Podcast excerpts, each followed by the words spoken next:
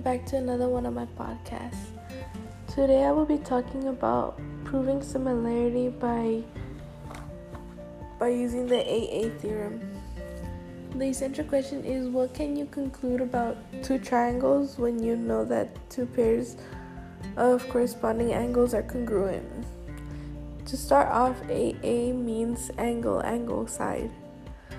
This means that the angles of a shape are the same. For example, if you want to determine whether two triangles are similar by the AA similarity theorem, the shape has to equal to 180 degrees. So, if the first triangle is 20 an angle in the first triangle is 26 degrees and on the other it is 64 degrees, then you would have to subtract 26 and 90 from 180. This gives us 64, which is the degree of the second triangle. This means that they are similar.